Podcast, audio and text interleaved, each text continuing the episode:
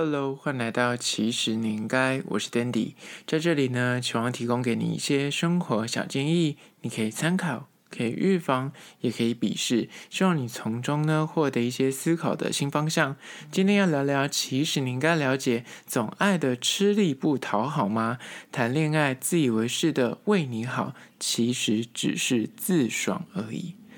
人们常说，年纪越大呢，你便能看清楚爱情。但是你跟别人就是不敢宽，你越谈越多的恋爱，但是越谈越走心。每次走入关系之后呢，总是奋不顾身。不会计较那个付出，但是又是变成一头热嘛？自己感觉很卖力的在谈恋爱，很卖力的在那演独角戏，但是没有人回应。你有没有这个镜头？今天来好好聊聊这个主题。但是在实际的进入主题之前呢，一样来分享一间特色咖啡厅，它叫做角公园咖啡。Triangle Garden Cafe，这间 Triangle Garden Cafe 叫做角公园咖啡厅。它其实，如果你有在搜寻，就是台北市一些就是不限时的餐厅的话，它就会在这个栏位里面。它整间的建筑物呢是个老宅改建，整个进去里面大概 maybe 有二三十坪的大小，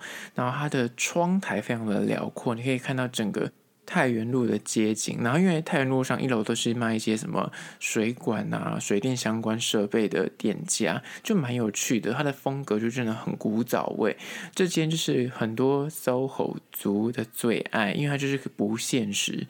不限时应该是只有平日啊，六日的话应该是有限时间，而且它六日其实很常客嘛，因为它就是一个很适合跟朋友聊天的一个咖啡厅。怎么说呢？他们家的咖啡挺厉害的之外，最推荐是他们的茶饮料，他们的奶茶或是什么绿茶之类的。为什么呢？因为像我这次点的是鲜奶茶，它的鲜奶茶就是可以，它有现泡的茶之外，它会直接泡一杯。鲜奶茶给你，然后因为他泡给你的时候，他是真的用茶叶泡的，所以他会再帮你冲第二回，那个茶叶就帮你冲一杯热茶给你，所以你整个端上来之后，你除了会有一杯鲜奶茶之外，他连那个泡的那个茶叶的壶也会给你，所以你也可以再续壶，就可以再继续的添加。所以对于 SOHO 族来说，就非常的划算。虽然他那个 set 要两百块，但是你回冲个两三次就非常回本，因为它不限时间，你就可以不停的在喝那个茶。我个人觉得就是很推荐给 SOHO 族。如果你真的要找一个相对有特色的咖啡厅工作，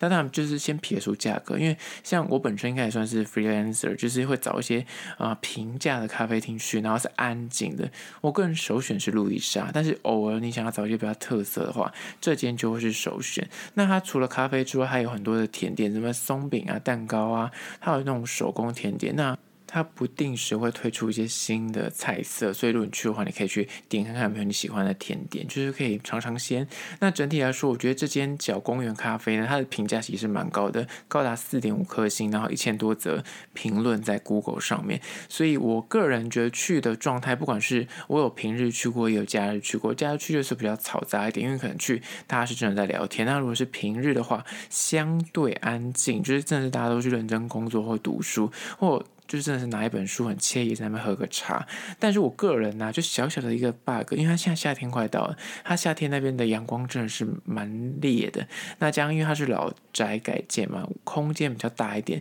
冷气可能不会像你想象中那么的强，所以温度上面可能不会到让你觉得很凉很冷，大概二十出头度没有，就大概 maybe 维持在二十八度左右。所以可能相对而言，如果你是比较怕热的朋友们，可能去那边就是要稍微留意一下，那或是位置挑选不要做窗边，这是我个人的提醒。但是我整体来说，我觉得它是不限时咖啡厅里面，我个人觉得。它算是就非常辽阔，而且很舒适的，因为它桌子跟桌子之间的空间是蛮大的，而且它每个桌子给你的位置也是很宽广，而且都有插座。它你可以打电话去定位，定位的时候他就问你说：“请问你是有需要插座的呃位置吗？”那如果你本身有带笔电，或是你需要充电的话，你可以跟他 order。所以我个人会建议，就如果你要去之前可以先定位。那这间角公园咖啡呢，我会放到其实你应该的限动，二十四小时之后放到。特色咖啡厅的栏位，然后大家可以按图索骥去踩点一下。那讲到这里，还没有加 IG 的朋友们，赶快去加。其实你应该的 IG，这样才能看到先动一些资讯哦。好了，回到今天的主题，总爱的吃力不讨好吗？谈恋爱你总是自以为是的为你好，其实只是自爽而已。第一点就是呢，请给他需要的。而不是你自己需要的。很多人会误判形式，在谈恋爱的时候呢，他觉得一些好吃好用的东西，他就理当觉得说，诶，他应该会喜欢吧，就想要送给对方。他觉得这个东西很好吃，就要买给他吃。那或者是他认知。某一些事情，比方说他做事有自己的 SOP，但是他觉得这个 SOP 这样执行这样很棒啊。那遇到这样同同样的状况，他的对象有这个问题出现的时候呢，他就会自作主张、自顾自的帮他做主意或下决定。但是在爱情里面呢，你知道，你把这个世界上所有你认为最好的物品，跟所有你认为这样是就是你喜欢的关怀，全部给了对方，让完全比不上。对方真心需要而且想要那个东西。举一个例子来说，你自己很喜欢吃啊、类似啊香蕉蛋糕好了，你觉得香蕉蛋糕是这世界上最好吃的蛋糕，你就每次都买香蕉蛋糕给他吃。但是你后来才发现说，哦，原来他最喜欢吃的是草莓蛋糕。你知道，你就是误判形势，请给他。他需要跟他喜欢的东西，而不是你自己喜欢、你自己需要的东西。这个问题很多人会搞错方向，就会在谈恋爱的时候觉得说：“你看我对他多好，他为什么就是完全感受不到我的爱？”或是你自认在感情里面，你付出你自己所有的一切，做个老公，但是诶，一样被嫌到一个不行，那很个老诺，为什么会这么的吃力不讨好呢？因为你放错重点，你给的东西是你自以为说这个是好的，或是你自以为这样是棒的，但是不是他喜欢的，你是你自己喜欢，而这是第一点，请给他需要的东西，而不是你觉得他需要或是你自己需要的东西。接下来第二点，关于说总爱的吃力不讨好嘛，谈恋爱自以为是的为你好，其实只是自爽而已。就是二过头的为你好，可能最终会走成一个情绪勒索的状态。哪怕你自己心甘情愿的付出，你的给予，你知道。也是需要去衡量那个人跟人之间的界限，有些东西你给太多了，反而去那侵略到他的那个地盘，他的隐私，这也是有可能的。所以合理的付出是宜人的体贴，就是你在那个那人跟人那个分际范围内的付出，他会觉得你是个体贴。但是如果你过头的为你好，你侵犯到他的选择权，或者侵犯到他的那个隐私。或是你已经踩到他的点跟地雷的时候呢，给的太多、太满、太自以为是的时候，反而就容易造成对方的困扰跟负担。甚至对方如果最终他因为这样他就不会你要怀抱感恩，或者他完全没有回应的话，你还会觉得说他怎么会这么过分？我付出这么多，怎么一句谢谢都不说？我做这么多，为什么你还要就是生气？为什么你还要还要背诵？因为你那过头了，你踩到那个别人的地雷，或是你知道我刚刚说的，你要去衡量那个界限。举例来说，有些决定。小智，比方点餐这件事情，有些情人可能觉得我自以为我很熟他，我知道他想吃什么，那就是自顾自帮他点餐。但是有些人对吃就是很讲究，他就很在意，他可能一天吃不多，他一餐就是想吃他想吃的，你就帮他点了一个他不想吃的东西。他可能以前喜欢吃，可是现在此刻不一定喜欢吃。那你就做了这个决定之后，你知道过头的为你好，或是你就点一些很健康的食物。有些人就想说，我是你为了健康好，帮你点一些健康餐，就。不让你吃一些你想吃的东西，你可能觉得这是为你好，但是过头了，那可能就会衍生到极致，就会变成那种情绪勒索。他就觉得说，我是为你好啊，你为什么不听我的呢？但是你知道，这种反而是有点另类的控制欲，这是第二点。